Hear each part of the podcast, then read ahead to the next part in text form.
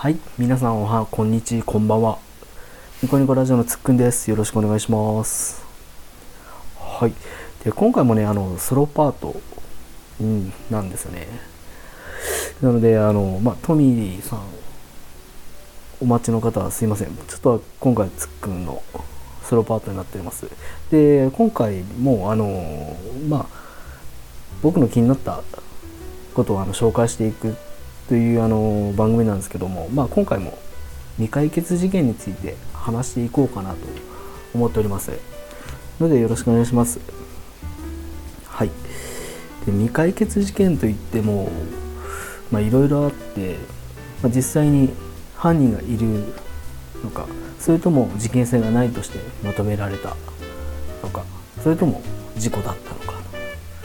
まあ事件性がなければあの未解決事件にはならないんですよ。ただあのすごく気になったあの事件としてあの残っているものがあってちょっとあのなんでこの事件ということをちょっと強めに言ってるかというとこれ事件じゃないんですよ。大まかには。ただ事故として処理されてですよ。ただウィキペディアなどでは事件として扱われてます。はい。で今回のあの紹介する未解決事件は熊取町若者の7人連続開始事件。はい。でこちらですね。大阪府の熊取町というところで若者があの次々と連続開始事件が起きるというのがあったと。でこちらがですねあの1992年の6月から7月大阪府の熊取町で17歳から22歳の若者が次々に自殺変死した事件と。この事件の自殺者に関しては毎週水曜日もしくは木曜日に1人ずつ死ぬという規則性があった。そして原因は未だに不明であると、まあ、何らかの規則性があって、まあ、死んでいったということなんですけどもまあ6月か7月の間にその町内の中で7人が死んだってなるともう事故じゃないじゃないですか。なので、ちょっとこれもう意味がわかんないんですよ。ちょっと読み上げていきますね。1992年6月から7月にかけて、まあ、大阪熊取町で17歳から22歳の若者が連続して自殺、変死するということがあったと。1週間ごとにそれも決まって水曜日か木曜日に自殺するというミステリーで騒がれたという。で、熊取の少年少女。事件。自殺した5人については以下の通りと。6月4日の木曜日。無職 A 君17歳。が自宅そばの玉ねぎ小屋で首吊り自殺。6月10日水曜日。土木作業員の B 君18歳。が、えーかつて住んでいた、まあ、家の納屋の方であの首吊り自殺を。6月17日水曜日。旅館従業員 C 君。18歳が農作業小屋で首吊り自殺。6月25日木曜日。熊取町在住の岸和田市職員 D 君。22歳が町内の森で首吊り自殺。7月2日木曜日。熊取町内の女子大に通ういい子さん。19歳が胸を果物ナイフで刺して自殺。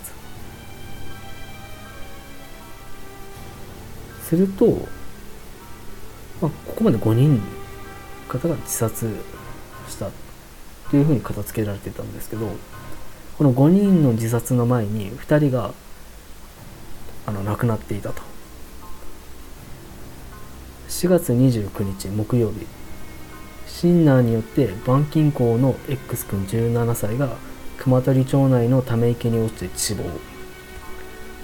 その1ヶ月後5月29日金曜日。無職 Y 君17歳が心内吸引による心不全で死亡。そのシンナーで死んだ2人を合わせるとあの死体が見つかった場所は全て半径1 2キロ以内に集中していると。気味が悪いですよね。でこの狭い範囲の中で2ヶ月半で7人の若者が亡くなっていたと。で自殺不審死の熊取町の若者たちのうち岸和田市,、えー、岸和田市の職員の D 君と女子大生の E 子さん以外の5人はシンナーやバイクをキーワードに接点があった。で A 君。玉ねぎ小屋の A 君ですね。まあ17歳で。中学3年時はほとんど登校せずパチンコ店などにも、えー、繰り出していたと。で当時の同級生によると B 君よりも暴れ者という印象だった。卒業後は、えー、美容師の専門学校に入学するが中退。事件当時は無職。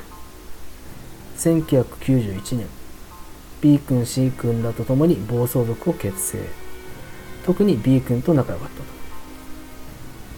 と。でシンナーを常用しており B 君とはバイク仲間でありシンナー仲間だった。B 君。18歳。熊取の不良たちの間では有名だったと。A 君 C 君らと立ち上げた暴走族のチームでは特攻隊長のような役割をしていた。当時妊娠中の彼女がいて入籍する予定もあり新しい住まいもすでに決まっていたと。で A 君の葬儀では「なんで死んだんや」と悔しがったり「俺たちはしっかり生きていこう」と仲間を励ましていたって。ただその数日後自身も自殺する。で C 君。18歳の高知県出身。野球少年で野球の強豪校に進学したが中退。でその頃高知にやってきていたあの B 君の友人を通して B 君と知り合い仲間となった。その後熊取町へやってきて B 君が、えー、B 君の父親が経営する土建会社で B 君と一緒に働いていたりをしていたと。で B 君が自殺した当時は三重県のえー、鳥羽市の旅館で手伝いをしていた。ただ、えー、自殺の知らせを聞き熊取町へ戻ってきた。しばらく友人たちと会ったりしていたが以前付き合っていた女性当時17歳に会いたいと思い2人の友人を連れて女性に会いった。だが女性からもうすぐ他の男性と結婚すると聞いて友人にロープはないかと言っていた。その6時間後にあの自殺死体として発見される。そして D 君22歳のあの岸和田市の職員。情報なしと。それ以上。で E 子さん。19歳。1人だけ女性なんですよ。で、まあ、鳥取県出身。で地元の高校を卒業後大阪体育大学に進んだと。で高校時代はソフトボールをやっていた。大学進学後は陸上競技に転向した。町内の学生寮に住んでいた。衣装はなかった。X 君。17歳。A 君と B 君の中学校時代の後輩。在学中に交流があった。Y 君と同じ中学。Y 君。17歳。A 君と B 君のバイク仲間。3人でよく熊取近辺を走っていたって。こう見てみると ABCBC はちょっと微妙かな。ABXY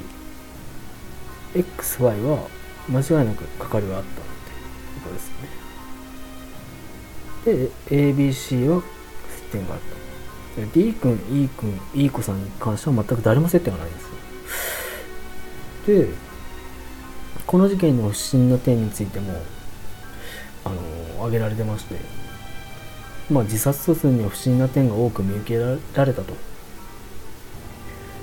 で A 君の借金を返してほしいというメモ以外は誰も遺書らしい着物をあの用意してなかった。で死ななければならない理由も思い当たらないと。で農作業小屋で首をつった C 君はなぜか手首を後ろ手に縛っていた状態で死んでいた。警察は衣服に乱れのないことと自分一人でも縛れる結び方結び方だったので自殺と断定した。ええー、これから死のうとする人間が手縛る必要あるのかっていう。目撃情報ではなんか服が汚れとったっていう証言もあったらしいですね、まあ、今となっちゃ真相は闇の中と。で D 君はあ岸和田市の職員の D 君。熊取と隣の貝塚市の境界近くにある小高い丘にあるあの栗の木でシャツを使って首をつって自殺をしたがそのシャツは到底手に手の届かない高い枝にかかっていた。えええー、でいい子さん。体育大生いい子さんは住宅地の中のグラウンドを背にした道路でナイフで首と胸を刺して死んだ。遺体は道路沿いの細い側溝にはまっていた。時間はまだ人通りのある8時過ぎ。なぜこんな目立つ場所で死を選んだのだろうか。またいい子さんは陸上競技の自己ベスト記録を出したばかりで喜んでいたと。ほう。死ぬ理由など思い浮かばない。当日血だらけの状態で発見されたいい子さんが意識が朦朧とする中で違う違うと繰り返していたと。えー、B 君 C 君 E 子さんの3人は以前から知人や家族に車に追われている。と話していた。B 君は白いクラウンに追いかけられている。と母親に漏らしそれを聞いた母親が C 君に尋ねてみると何度かそういうことがあった。と話したと。いい子さんは友人に黒い車につけられている。えー、いやいやいやいやいや。事件ですよねこれ。確実に。いやでも一人じゃないのかな犯人は。おそらく何らかの力を持った集団だと思うんですよね。だって明らかに不審じゃないですか。うんまあなもしかするとそのこの7人が知らないその周りが知らないだけで関係があって何かしらの接点があってその7人で何かをやったと。その何かをやったのがちょっとしたかけになってその7人とも殺されたんじゃないかなとは思うんですよね。まあ、もう全部自殺とあの、まあ、自殺ですよね。心不全とか。あとは心不全はもう解明できないんで心臓が止まっちゃったってことなんで。あとあのため息の落ちて死亡って。これ目撃者がいるのかって話なんですよね。死んだ時に。その X 君と Y 君。まあシンナーとかしてると心臓止まったりするっていう話は聞くんですよ。は聞くっていうか調べるとそういう事件って結構あって昔。まあオーバードーズってやつですよね。なので X 君と Y 君は最悪関係がないとも言い切れなくもないけどでも全部半径1.2キロ以内ですからね、まあ、絶対関係関係ありますよね。いや気味が悪い。はい。えー、皆さんいかがでしたでしょうか。今回は熊取町の7人変死開始事件についてあのー、ご紹介させていただきました。いやー。何か気になる未解決事件などがあればなんかメールアドレス貼ってあるんでブログにですねそちらに何か調べてほしいこととかあればメール一報いただければちょっとこちらで調べてポッドキャストで放送しようかなと思ってますんでよろしければご協力お願いいたします。それではご清聴ありがとうございました。